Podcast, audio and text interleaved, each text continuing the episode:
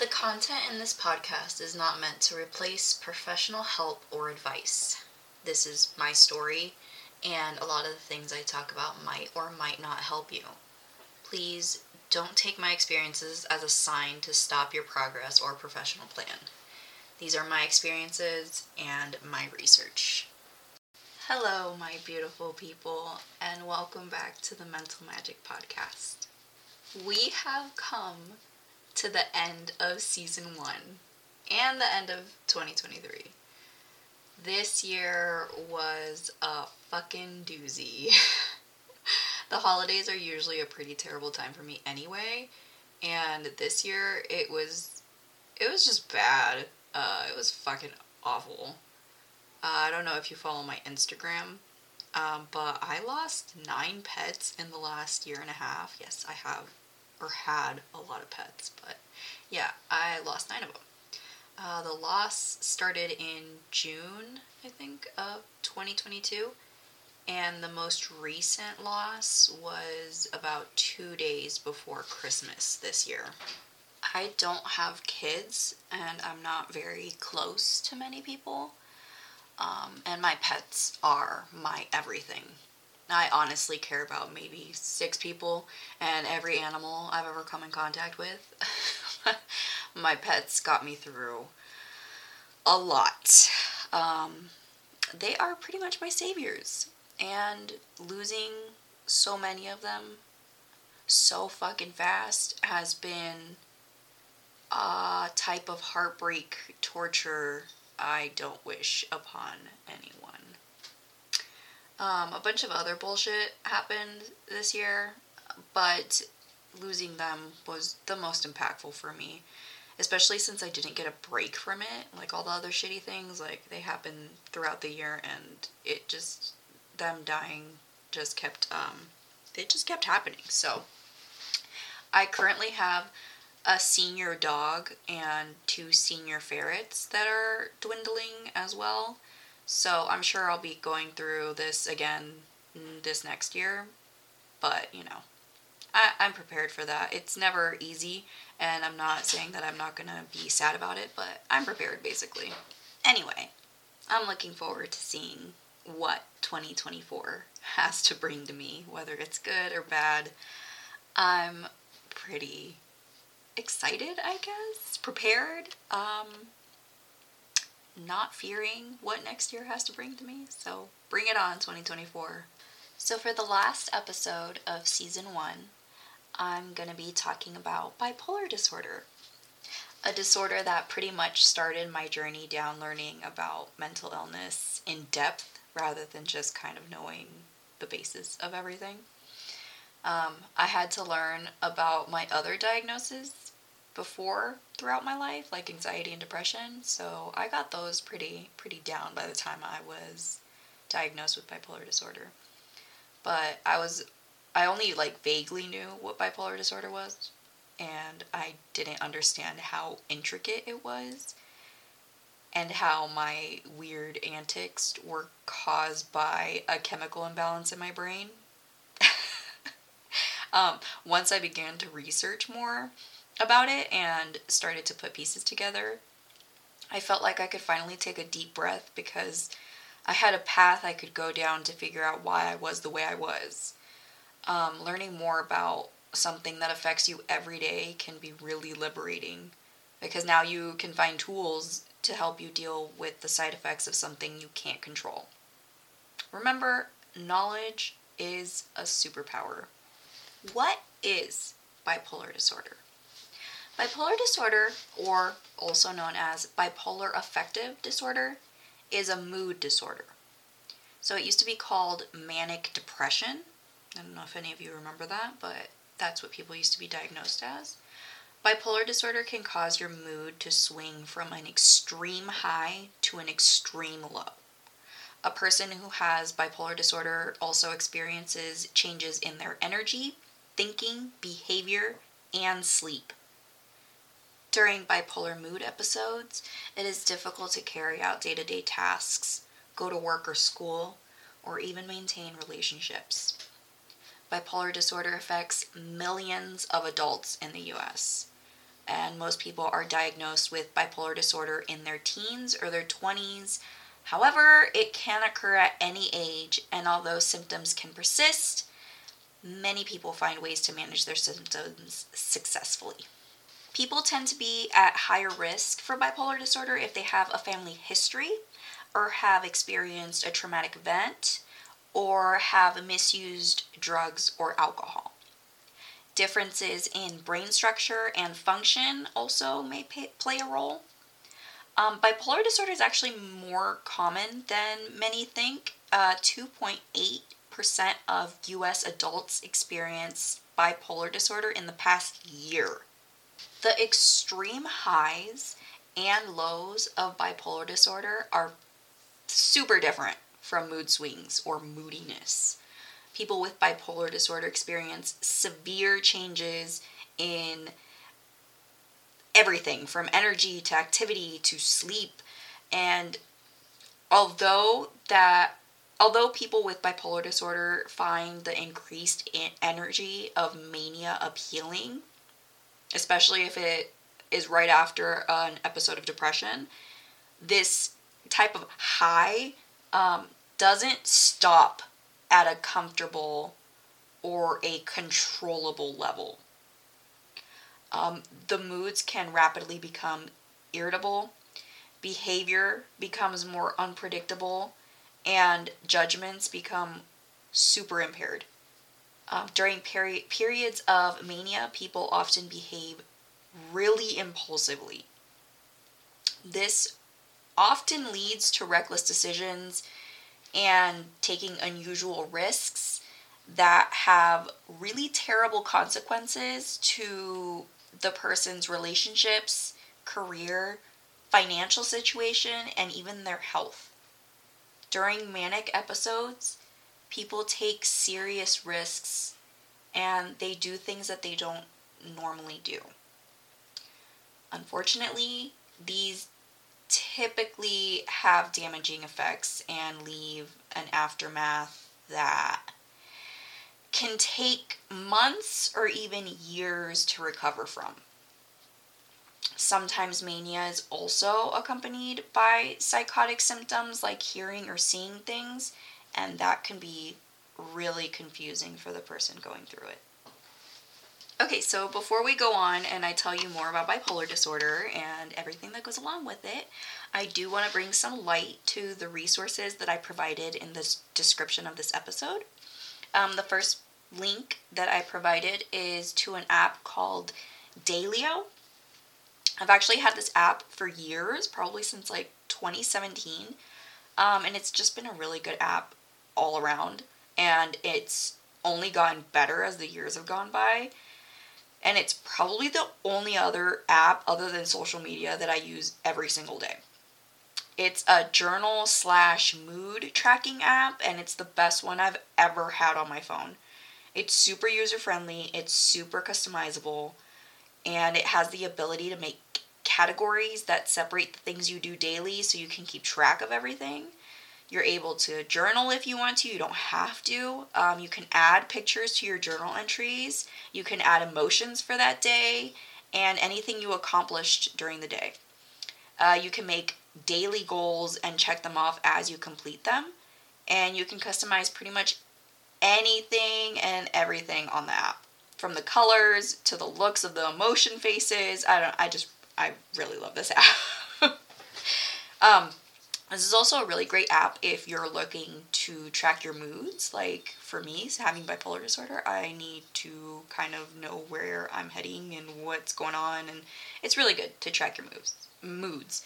Um, and they have this like new feature that they just recently released, which is the memories feature. So I can now see how I was feeling this time previous years ago, which actually came in handy recently because when I started recognizing the pattern of my moods thanks to this feature, I was able to take it to my therapist and kind of be like, hey, like, isn't it kind of weird that this time last year I was also feeling like this and also doing this? So we kind of are starting to see a pattern in my mania and my depressive moods, which will be great in the future because then I can kind of predict when something like that is going to happen and I can plan ahead. And that's awesome. Another resource I provided is a link to a quiz to see if you have uh, bipolar disorder or if your symptoms basically lead up to you having bipolar disorder. Uh, in the poll that I did on my Instagram, um, a couple of people really asked me if that or they told me that they wanted to know if they had bipolar disorder and it's insane how many people actually asked me that because I didn't think bipolar disorder would be something that people were actually interested in. Um, but yeah, so I provided um, a quiz link so that you can see if your symptoms lead to you possibly having bipolar disorder. Um, now, I don't think I've mentioned this before, but I just want you guys to know that I take all of these tests that I provide for you guys. I take uh, like three or four, sometimes five or six tests before I decide on the best one to give to you guys. And I love this one because not only are the questions really great, they also um, give you a ton of information and resources at the end of the quiz. The questions are super easy to understand and they don't diagnose you, but they do recommend seeing a professional if your answers sway towards bipolar symptoms. Like I remind you in every single episode, do not take these quizzes and self diagnose. If you get results that you think need further evaluation, please get in contact with a professional and go down that route. Self diagnosing and self medication are not the answer and could negatively impact your mental health journey. I know that symptoms can get overwhelming and hard to handle. Trust me, I get it. But there are other options other than possibly harming yourself or others in search of instant relief. And lastly, I provided a link to a Google form I made for anyone who would like to anonymously share their bipolar disorder experiences. All of the submissions are 100% anonymous. I don't want any information other than what you decide to share. This could be personal experiences that you have gone through yourself or something you experienced with someone else. Um, I eventually plan on sharing these stories on the podcast and on Instagram in the future. So if you don't want that, just please say that either in the beginning or the end of your submission, and I will entirely respect your wishes. Um, also, please feel free to share the link to anyone you think might want to share their experiences. Being diagnosed with bipolar disorder in my late 20s made so much sense. I truly had no idea what the hell bipolar disorder was, other than what I saw on TV or internet adaptations. it was rarely personal experiences from people dealing with it every day. I didn't know symptoms other than crazy and unhinged. And while it's mostly true for myself, it's not just that. Uh, once my therapist told me that she believed I had it, because of the symptoms I was having and had been having for years, and the way I would change almost every single time I came to see her. And then when I got comfortable with her, I started telling her things I never talked about before. Uh, I I unleashed my own trauma because I just convinced myself it was normal and everyone was going through the same shit I did. I thought my personality quirks were just that uh, personality quirks or characteristics. I didn't know that they were because of mental illness.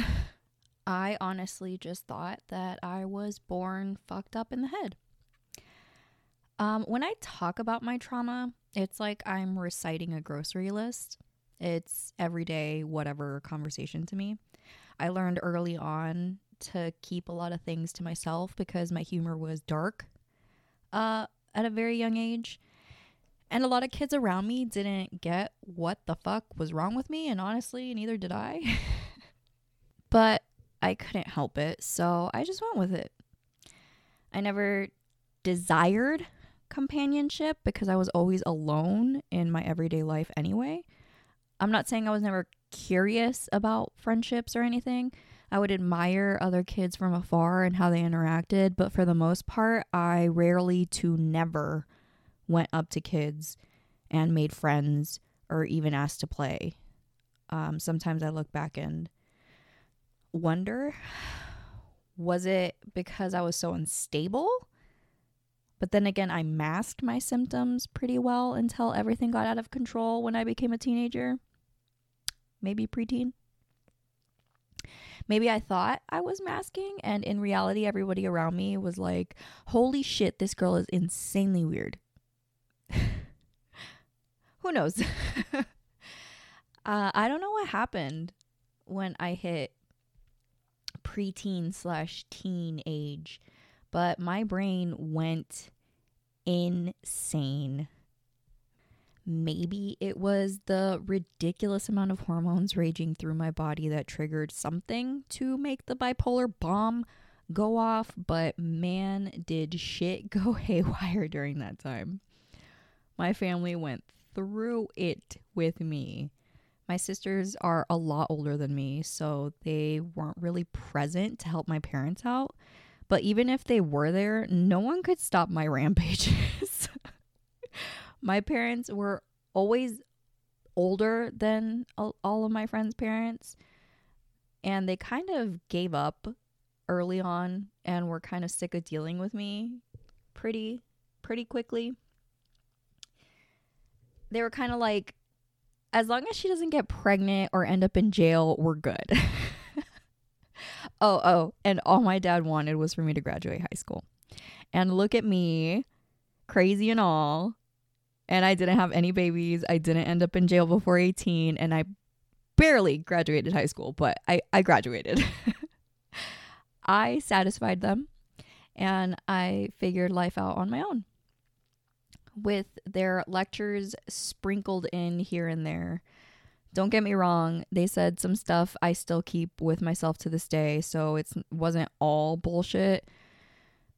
But for the most part, it was all old school Mexican ideas that are outdated and really didn't apply to my life or the situations at hand. Unfortunately, the bipolar disorder went under the radar until I met my current therapist. I truly believe that if I got help early on, I would be in a completely different place right now. But everything happens the way it's supposed to. So I'm not mad at it. My parents weren't entirely horrible and stuck in their cultural ways, and they did try to get me help here and there. They tried to the extent that they wanted to, and I'm okay with that. I guess I just masked so well that the so called professionals didn't even catch on that I was losing my fucking mind on the daily. Whether it was extreme mania or being tortured by depression. Either way, I didn't get helped until my 30s. And in about three years, it feels like I tried absolutely every single antipsychotic and mood stabilizer there is out there. The diagnosis was a breakthrough, but the journey to find a balance in treatment has been a rough one. I tried everything. And some stuff I still do, and other stuff I decided against like medication. I decided to get off all of my medication around four or so months ago. I didn't do it cold turkey, and I definitely do not recommend you do that either. Uh, I weaned off, and I did it extremely carefully while keeping in close contact with people I trusted and my therapist. Uh, my decision to get off meds was nothing crazy.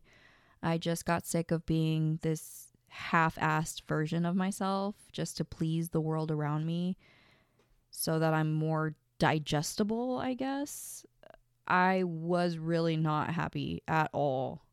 And then I became more depressed than I had been in years, probably since high school.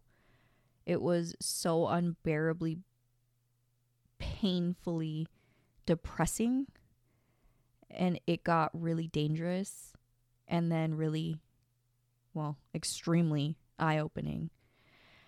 And I didn't want to do it anymore. Uh, moments of stability and being sedated to where I didn't feel anything but sorrow was not a life I wanted to lead anymore. Uh, those moments of stability were not worth it at all. I have moments of what I consider stability all of the time. And the more I work at healing parts of me that can be healed, the more stable I feel. For me, medication went from a tool to an obstacle, and then it turned into a monster chasing me through daily activities. Medication works really well for a lot of people, but unfortunately for me, it did not. And that's not just with mental health meds that I have a problem with. I have an issue with all medications for all types of things. They either don't work at all or they stop working after a few weeks. Therefore, I am currently figuring this all out on my own. well, with the help of my therapist and the millions of books I'm reading and the workbooks I've purchased to help me through this healing process and managing all of my mental illnesses. Also, this podcast and meeting new people through it and hearing new stories and how people manage their mental illnesses definitely one of the best things that's happened to me. Also, the Discord I started that I've met some really cool people through. Uh, all of the things I've implemented in the name of healing have all brought great things into my life, and I absolutely refuse to stop. I know that I can heal entirely. I know that I can heal pretty much everything that's happened to me. And I mean, heal from my traumas, not my mental illnesses, because I know there's no cure for them. But I also know for a fact that I can manage my symptoms to a point where they aren't hindering my progress in life. And I am consistently reminding myself what a superpower my mental disorders can be sometimes. But I guess it's all in the way you decide to look at the obstacles you get in life. And right now, I'm actively choosing to see the power through the struggle. According to the poll I did on Instagram, um, a lot of people don't know the signs and symptoms of bipolar disorder, kind of like I didn't when I first heard about the diagnosis. I didn't really know what I was looking at. I just knew, you know, extreme mood swings, and that's kind of what everybody knows. Is just that the, there's these extreme mood swings, but nobody really understands the level of extreme that we talk about and what those extreme mood swings entail. So, we're going to discuss that real quick. These extreme mood swings range from extreme highs, which are called mania, and extreme lows, which is depression. Uh, these episodes of mania and depression usually last for several days or longer. Um, usually for me, the mania lasts months, depression lasts months, it's it's just off and on all year, just off and on. And then during the day, I get mania and depression throughout the day. Um, that is called rapid cycling. I will talk about rapid cycling a little bit further down. When a person with bipolar disorder has a major depressive episode, these include symptoms that are usually severe enough to cause a noticeable change in day to day activities, it, they become more difficult, like uh, going to work, school, uh, social activities, or even maintaining relationships. Usually, a depressive episode has to include five or more of the following symptoms.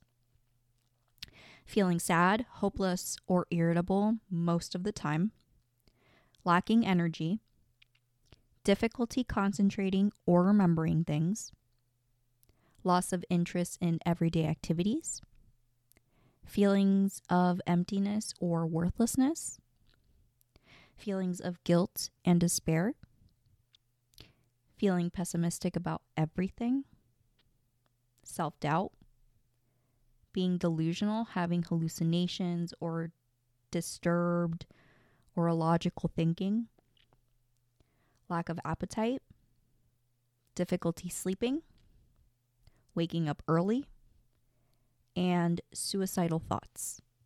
Now, when a person has mania or hypomania, this is the complete opposite of depression. Mania and hypomania are two distinct types of episodes, but they have the same symptoms. Mania is more severe than hypomania and causes more noticeable problems at work, school, or social activities, and relationship difficulties.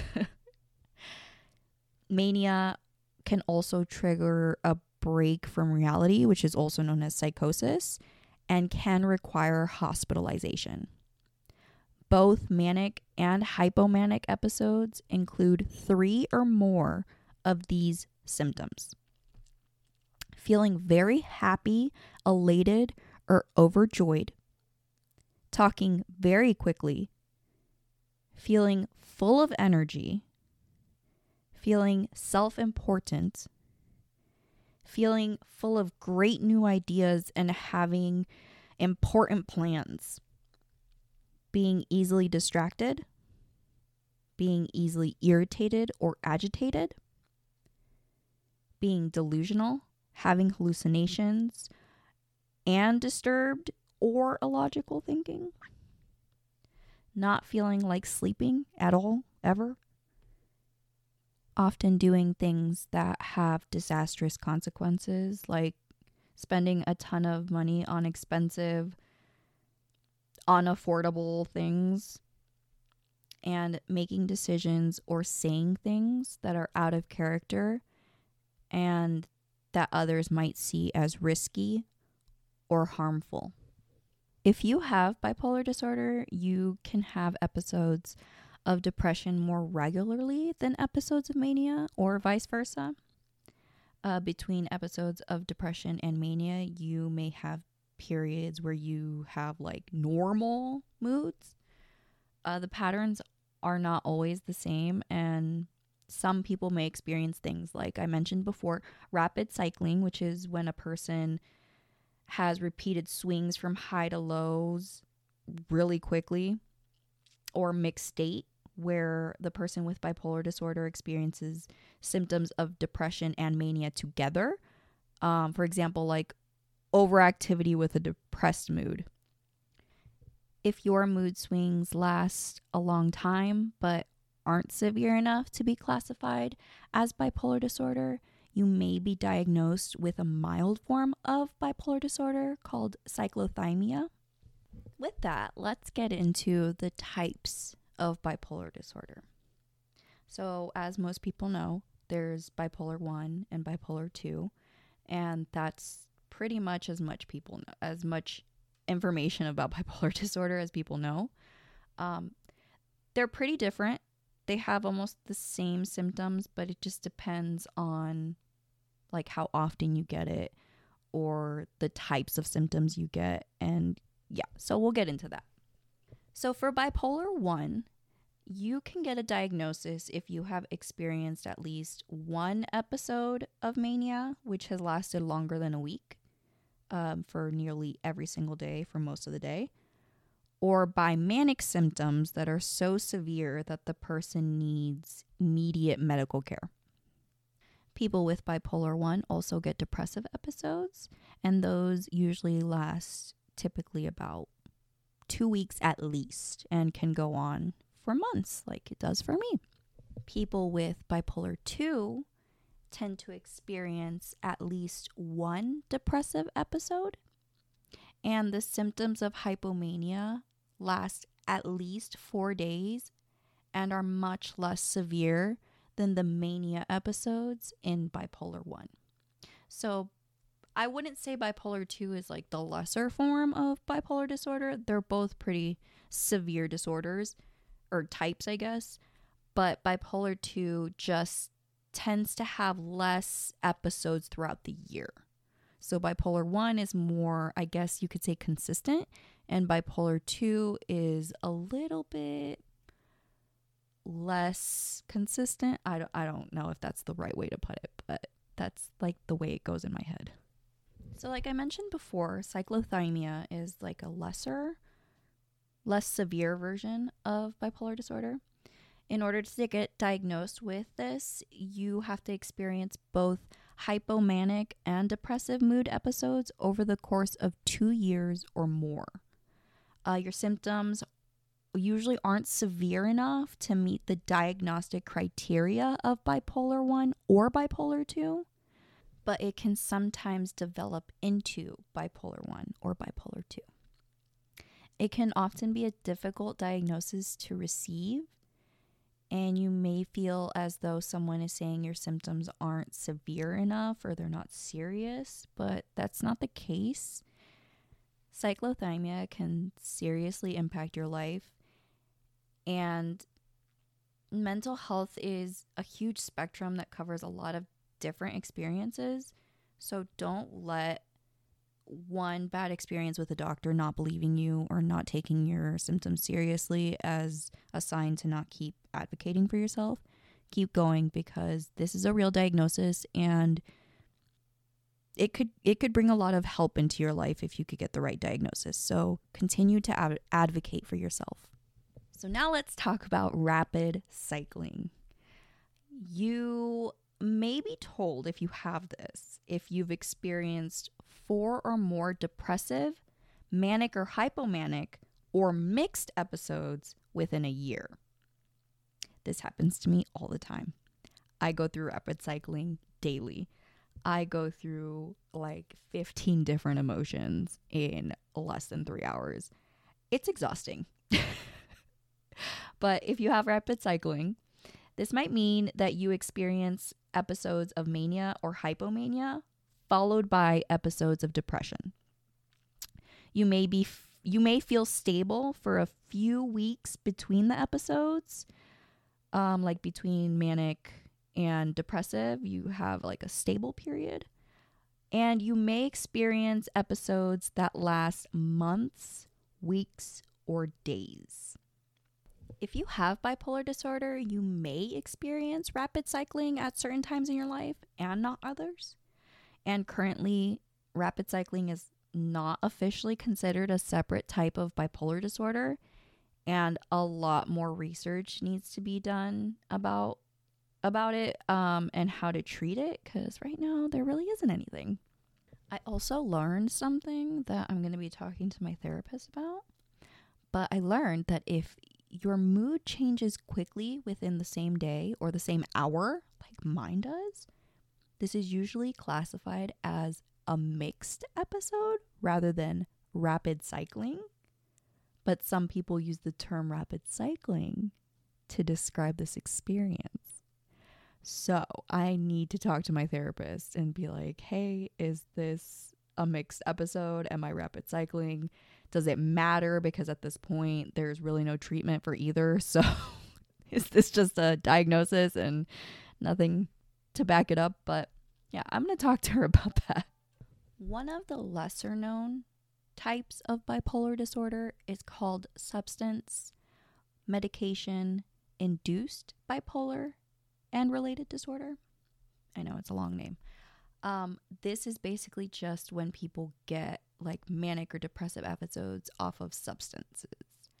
So, if the person is using substances or during withdrawal syndrome or symptoms or whatever associated with the substance, they may, you know, have episodes of mania.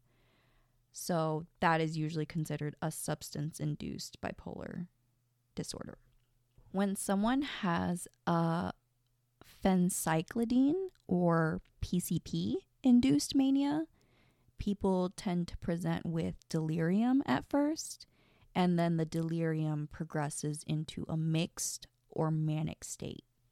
When it's a stimulant induced mania, the symptoms typically emerge within minutes to an hour after ingestion The episodes are usually brief and they usually resolve within 48 hours. And then when somebody has a medication induced hypomania or mania, um, corticosteroids or some immunosuppressant medic- medications usually cause the hypomania or the mania. Um, it usually begins several days after ingestion, and the higher the dose of the medication, the more likely to produce bipolar symptoms. So, if you're taking a medication and you start to get bipolar symptoms, you need to talk to your doctor immediately. Another type of bipolar disorder is called bipolar and related due to another medical condition. And this is when it's diagnosed when there is a prominent and persistent period of abnormally elevated or irritable mood and abnormally increased activity or energy that is directly attributed to another medical condition. No other mental disorder should be present that could explain the symptoms. All of the symptoms have to be directly con- direct consequences of the other medical condition. Some common medical conditions that are known to cause mania or hypomania include Cushing's disease, multiple sclerosis, stroke, and traumatic brain injuries. For example, when somebody has Cushing's disease and it's cured or in remission, the hypomania and mania typically don't come back. It's crazy what the body can do, huh? Another type of bipolar disorder is called bipolar with mixed features. You're usually told you have this when you have bipolar 1 or 2 with mixed features, is usually what they call it. And you experience mixed episodes. So, this is when you experience depression and mania or hypomania at the same time or super quick after each other. This is usually called mixed bipolar state or mixed affective bipolar.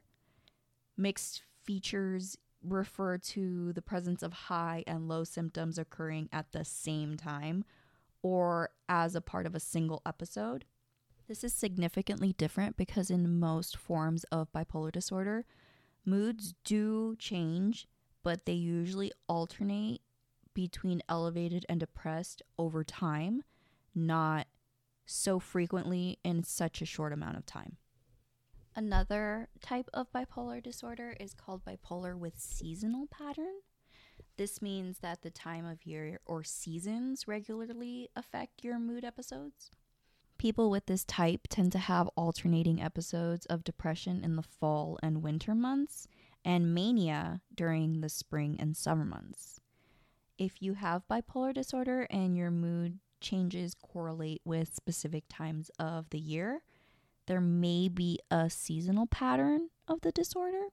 And you're not alone because one fifth of people with bipolar disorder experience seasonal patterns in their symptoms.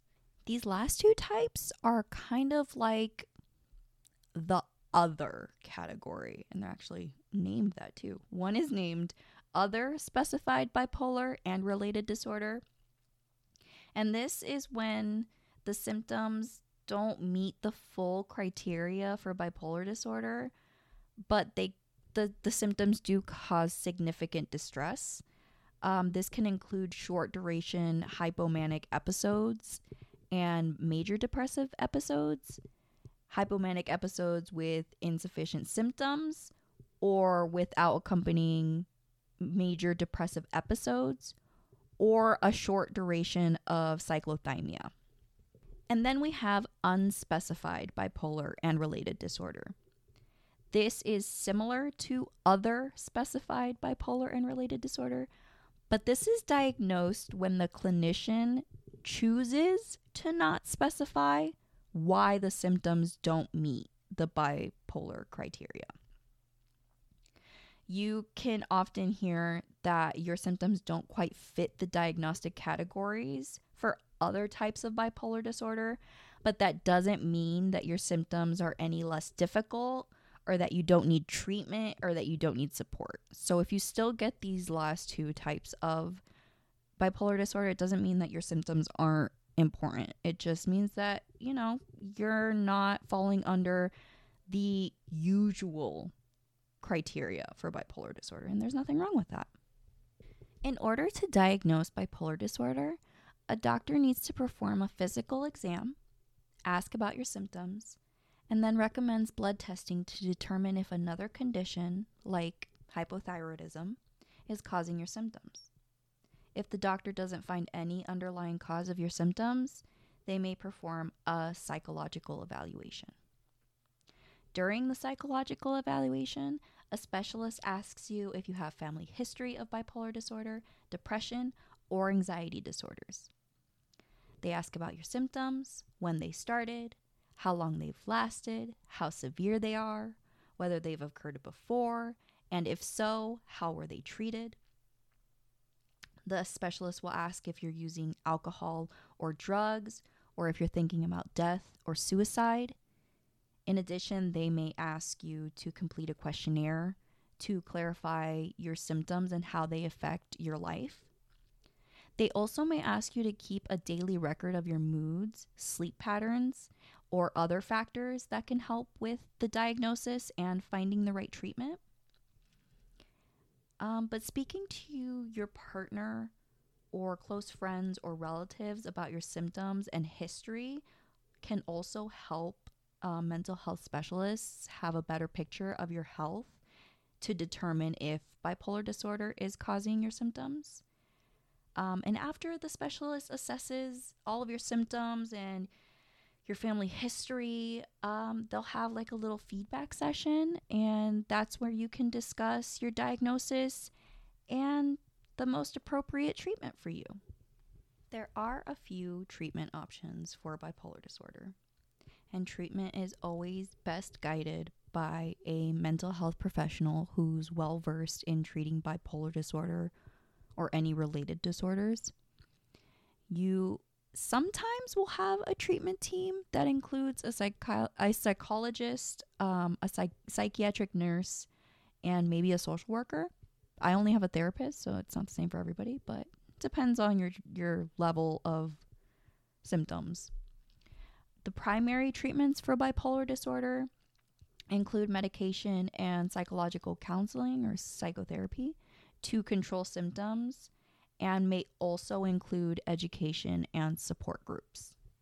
For medications, there are so many medications to treat bipolar disorder. Uh, the types and doses of medications prescribed are definitely based on your particular symptoms, but some of these medications include mood stabilizers, uh, they tend to control manic or hypomanic episodes, and mood stabilizers.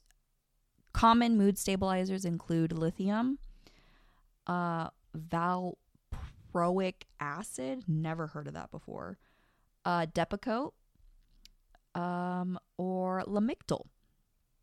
There are antipsychotics you can take. Uh, this is usually when the depression or mania persists in spite of treatment with other medications. So sometimes they'll add an antipsychotic drug. These the common drugs are Zyprexa, Risperidol, Seroquel, Abilify, or Latuda. Uh, your doctor usually prescribes these medications along with a mood stabilizer, but they can also prescribe them alone. Your doctor may add an antidepressant to manage the depression because an antidepressant may trigger a manic episode. It's usually prescribed along with a mood stabilizer or an antipsychotic. And then there's another medication sol- called, oh, I'm going to butcher this, Symbyax. I could be butchering that. Um, it's an antidepressant slash antipsychotic so this combines fluoxetine and olanzapine. Uh, fluoxetine is the antidepressant, and the olanzapine is the antipsychotic. And this works to treat depression and stabilize your mood at the same time. And finally, um, anti anxiety medications tend to work really well for like manic episodes. Um, they also improve sleep, but are usually used on a short term basis because most of the ones prescribed for bipolar disorder are benzos. And if you don't know what a benzo is, it's basically just very addictive. It's got some stuff in it that's just gives you a really interesting high, and a lot of people like that high. So it's not for long term use. I just want you guys to keep in mind that finding the right medication or medications for you will more than likely take trial and error. If one doesn't work well, there are so many others you can try. This process requires so much patience, and some medication need weeks to months to take full effect. Generally, only one medication is changed at a time so that your doctor can correctly identify which medications work to relieve your symptoms and which have like the less horrible side effects. Medications also will be adjusted as your symptoms change too. Also, when you're taking these medications, there is going to be side effects. Um, Mild side effects tend to improve as you find the right medications and the right dosages and your body adjusts to the medication. But if your side effects aren't mild and they're really affecting your life, it's time to talk to your doctor or your mental health professional to maybe lessen the dose or switch medications, but don't suffer through really bad side effects. Mild side effects will go away eventually, but if your side effects are really just hindering your life, it's time to talk to your doctor. Oh, and do not make changes or stop taking your medications. If you stop your medications, you are going to experience withdrawal effects and your symptoms can worsen or come back way worse. You can become really depressed. You can start feeling suicidal, or you can go into a really horrible manic or hypomanic episode. If you think you need to make a change with your medication, call your doctor immediately and make an appointment as soon as possible. Do not change your medication or stop taking them on your own. I am someone that is huge on therapy. Um, I've always been, even when it didn't work for me, because I've seen it work for other people. And I just think it's a really good outlet for people that need to sort out their brain and have somebody on the outside kind of guide them on how to maneuver their mental illness or just their thoughts in general. I think therapy is great, and I will always support anybody that wants to try therapy especially if you have bipolar disorder, because it can be really hard to manage the ups and downs by yourself without any information or any education behind the matter and behind why and how and when. So, therapy is amazing, and there are certain types of therapies that work really well for bipolar disorder. One of them is called interpersonal and social rhythm therapy. IPSRT. This focuses on the stabilization of daily rhythms like sleeping, walking, and meal times. It's a consistent routine that allows for better mood management and it helps people with bipolar disorder benefit from establishing daily routines for sleep, diet, and exercise. Although I've never done this therapy um, directly. I have been working on those things on my own.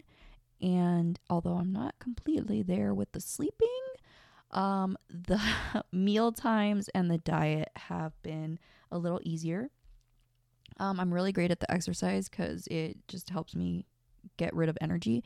It's the diet and sleep that I have problems with. So it's it's an everyday learning curve, and I'm learning new things every day. And I think I want to incorporate this type of therapy into my monthly sessions. Another really great therapy that I've mentioned before in my other episodes is called cognitive behavioral therapy or CBT. This is basically focusing on unhealthy negative beliefs and behaviors and replacing them with healthy positive ones. This can help you identify what triggers your bipolar episodes and it also helps you learn strategies to manage stress and how to cope with upsetting situations. Another really important part of, I guess, would be considered therapy treatment is called psychoeducation, and it's learning about bipolar disorder. And it can really help you and your loved ones understand the condition better knowing what's going on can help you get the absolute best support that you can get for this. Uh, it can help you identify issues, uh, maybe symptoms you didn't realize before. It can also help you make a plan to prevent relapse and stick to treatment. If you have people around you that can identify when you're going through mania or when you're having a depressive episode and you guys have a plan in place on how to get you out of those episodes, it can really, really help you progress in your disorder. It's it's really great to have a support system within this disorder. It can be really lonely and it can be really excruciating to go through these things by yourself when nobody understands you. So, educating yourself and the people around you is really crucial in progressing with this disorder. And family focused therapy can really help with the communication and help you stick with your treatment plan. It can help you and everyone around you, your family, recognize and manage the warning signs of the mood swings. And it can help you personally plan around those mood swings. And it can help your family be a little bit more compassionate and understanding when you do certain things that your depressive or manic episodes make you do. It's a really great feeling to know that the people around you understand you and accept you and want to help you through your episodes. So if there's any way that you can not only educate, but maybe even go to therapy with these people, it would really benefit you. Um, not everybody can do that. I understand that. But if you can, it would really benefit you. And I really think you should look into it. There are also other types of treatment options that can help with your symptoms. Um, like, for example, depression, uh, to alleviate your symptoms of your severe depressive episodes, you could do ECT, uh, electroconvulsive therapy. I discussed this a little bit in my depression episode. Um, this is when electrical currents are passed through the brain and they trigger a brief seizure. This causes changes in the brain chemistry that can reverse symptoms of certain mental illnesses, including depression. This can be an option for bipolar treatment if you're not getting better with medications, you can't take antidepressant antidepressants for health reasons like pregnancy or you're a high risk of suicide. Another type of treatment that can help with depressant depression is transcranial magnetic stimulation or TMS. I also discussed this a little bit in my depression episode. Um, this is also another treatment that can be used for when the person isn't responding to antidepressants. Um, it has it has shown to work really well for people with depression. Um, I think I mentioned that my sister did it. It did help with her depression, I believe, but not her anxiety or it might be the other way around. It might have helped with her anxiety and not her depression. Um, sometimes it works for people 100%. Sometimes it works for people a little bit. Sometimes it works and then it stops working. So it really just depends on if it works for you or not. Changing your daily lifestyle habits can greatly improve your bipolar disorder as well. Now, I'm a realist and I understand that a lot of these things are not easy. Um, I struggle with sleeping and eating all the time. So, most of these suggestions are really hard for people with bipolar disorder.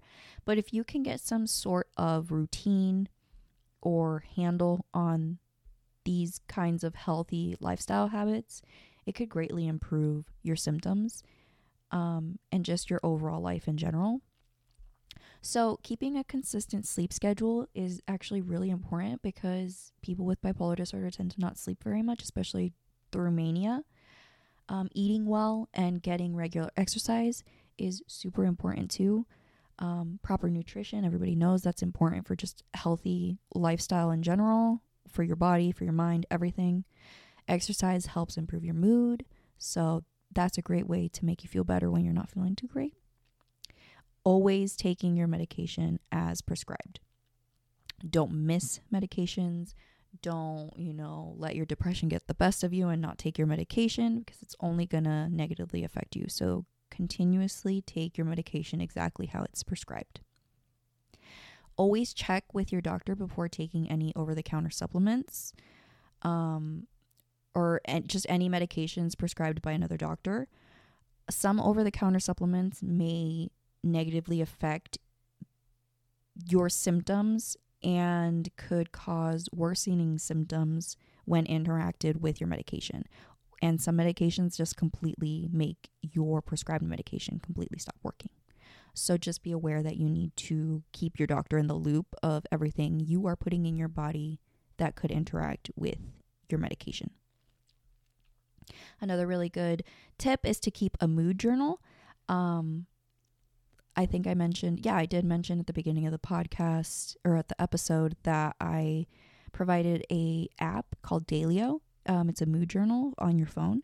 If you're more of a writing type of person, there are tons of journals on Amazon that can kind of like guide you to track your mood, or you can just get a blank journal and just track your mood like that. But it's actually pretty cool to see and really important to see where your moods are, if there's a pattern or anything that could possibly help with your treatment.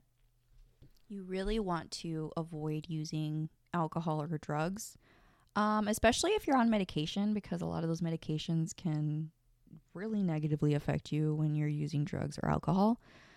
Um, I know that having bipolar disorder is really rough for a lot of people, and they tend to turn to alcohol and drugs when they don't get the correct treatment or available treatment.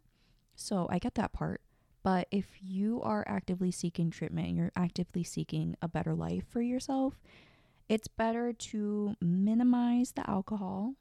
I know not everybody can completely exit out, but if you can, that'd be great. Um, and if you could just not do drugs while taking medication, that would be great. I think in all aspects of life, um, minimizing stress is great, but especially when you have a mental disorder, minimizing stress is so crucial.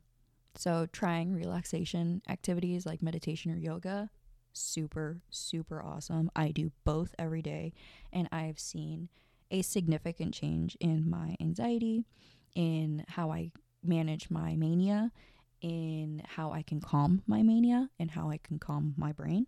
So it takes practice. It did not happen overnight. I have been meditating for years and I still suck at it sometimes.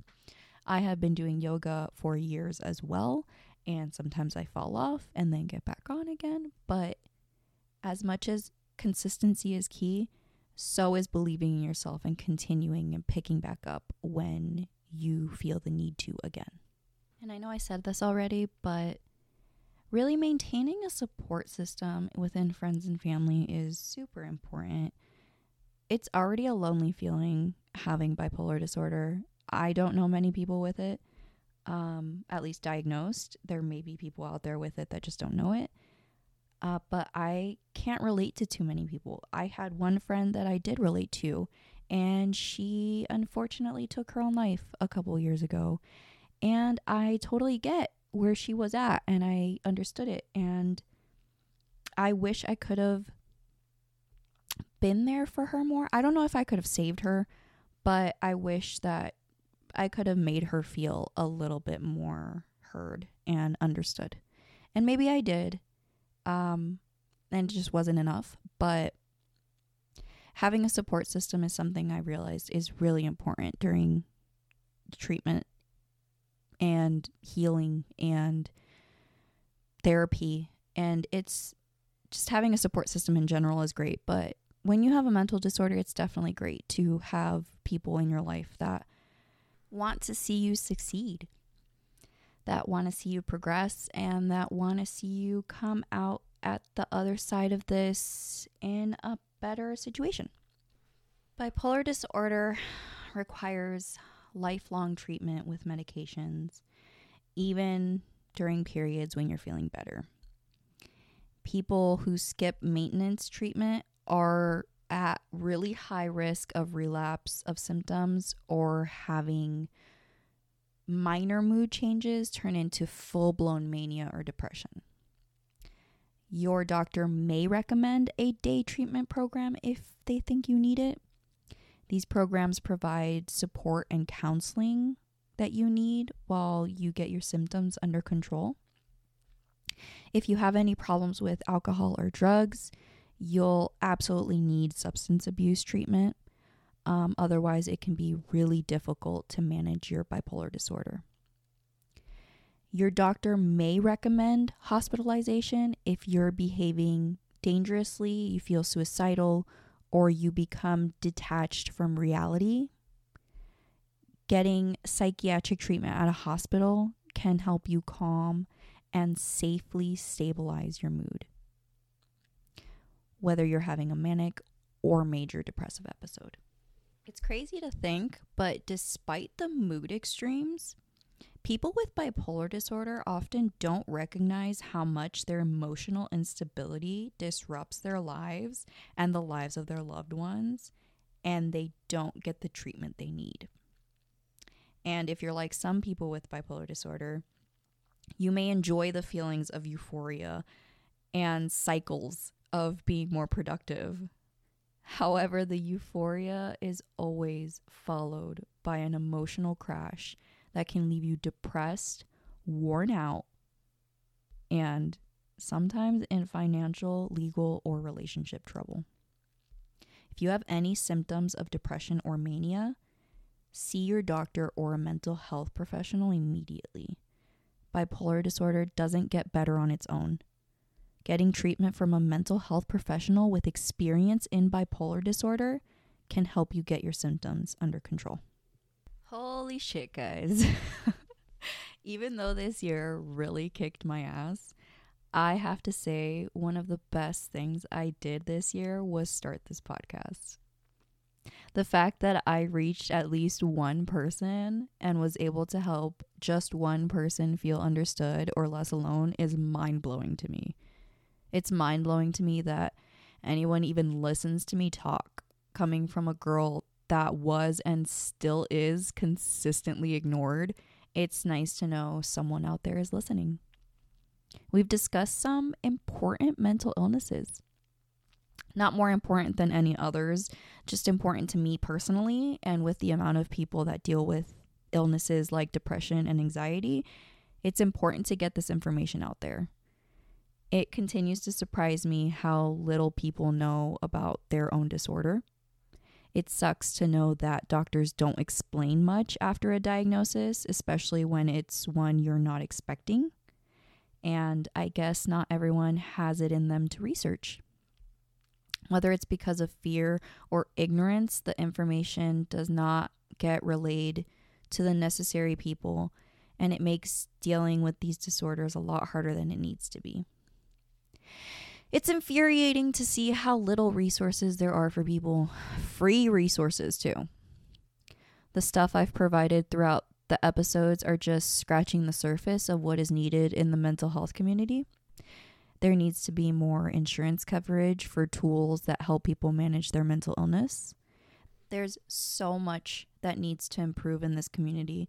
And I know we've come a very long way in even the last 10 years but we still have a really long way to go. I did not expect to finish this year the way it's ending. I never expect anything, but this was not on my bingo card at all. this has been a wild fucking ride, and I'm really glad that this chapter is coming to a close. I'm so ready to go into 2024 with new tools, a new perspective, new knowledge, and overall a new way to live my life. I'm not shaving my head or moving to another country or anything, but I am shifting my personal life in a really beneficial way to me and to those who choose to be in my life. My mindset is changing every day, and my daily routines are getting me closer to living in peace, which is my ultimate goal, to be honest. I just want to be happy and at peace. That's it. Rich would be nice. Infinitely intelligent would be cool. Health would be perfection, but I'll take what my body gives me at this point. Happiness and at peace is all I truly need to feel fulfilled. I'm glad that I could use my experiences and research to bring you guys these last six episodes. And I'm really excited to bring you more information and more episodes next season. I'm meeting with Kaya sometime after January 1st. I think we decided on the 5th. Um, we're going to brainstorm and I'm going to plan out my episodes and content and whatever else I need to solidify a successful season two. I believe I'm going to do more than six seasons next season or six episodes next season. I'm sorry. Um, I don't know yet. We'll see. But as for now, the goal is to plan out and have six episodes ready before the season even starts. I have three weeks. and I start school in the middle of those three weeks. So technically, I have like a week and a half of completely free time to do all of this. So we'll see how that goes. I'm gathering my goals for 2024 and thinking about doing a little mood board to see how much I can accomplish. I believe I accomplished every year goal I set in my planner last year, except for one that really wasn't that important. Um, I'm considering posting my goals to Instagram, but frankly, I don't really think anybody gives a shit. So I'm just going to continue to keep that to myself. also, I decided to begin posting to my personal Instagram again I decided to stay away from that profile a few months back. I don't follow anyone bad or find social media evil or anything. I just felt like I needed a break from the interactions with the accounts on that profile. So, for example, after losing all of my pets, it got really hard to see all of these pet accounts like dying too and seeing all these pet grief posts over and over again and I don't want to unfollow these people because it's not like bad posts or evil people spreading shit I can't handle. I just needed a breather. I'm feeling stronger now and I'm excited to begin sharing my life in a different way. I am truly excited to see what I accomplish this next year and what I get myself into, the memories I make, the people I meet, the music I find, the books I read, the places I discover and I'm really excited to go into this year with the people I get to love for another year.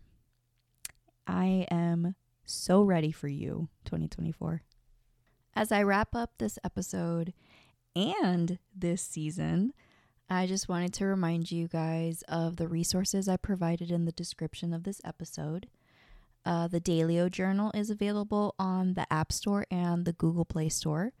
It is free, but of course, like most apps, it has a subscription option. I have the subscription and I think it's totally worth it. If you're looking to track your moods, journal, and keep track of your tasks, this app is definitely for you. I also provided a link to a bipolar quiz so you can gauge if you have the symptoms related to bipolar disorder. They offer some information at the end of the test that's super helpful and just overall good information for anybody who is curious as to what bipolar disorder is. And finally, I added the link to the Google form I made for anyone who is willing to share or know someone that is willing to share any experiences with bipolar disorder. It is completely anonymous. I don't need to know who you are, I just want to hear your stories. Feel free to let me know either at the beginning or at the end of your story if you do not want me to share it on the podcast or Instagram. As always, I hope I taught you something. I hope you can get something out of this information. I hope the resources I provided help you in some way or help someone you know. I don't know how your year went, but I truly hope that this next year is a good one for you. Life has ups and downs that will never change, but we get to choose how we respond to these waves of emotion. Um, remember that there is no problem if there is no solution. There is no need to constantly worry about things that you have no say in fixing or changing. Thank you so much for listening to this episode of the Mental Magic Podcast. It's been a great first season. It's been awesome learning more about disorders I and so many other people have to deal with on a daily basis. To all my fellow bipolar babes, uh, you have more say in your life than you think you do. Don't let the thoughts and regrets stop you from continuing your journey. Take the mistakes as lessons and keep learning. No one is expecting you to be perfect, and if they are, fuck them and find new people who don't expect tornadoes when all they can offer is a gust of wind. I hope your last days of 2023 are relaxing and used as a time to reflect. And I hope you bring in the new year the way you deserve and how the universe allows it. Happy New Year, the year of the Wood Dragon, 2024. I hope you get your shit together 2024 because I don't know what the fuck 2023 was doing. All right, guys. See you next year.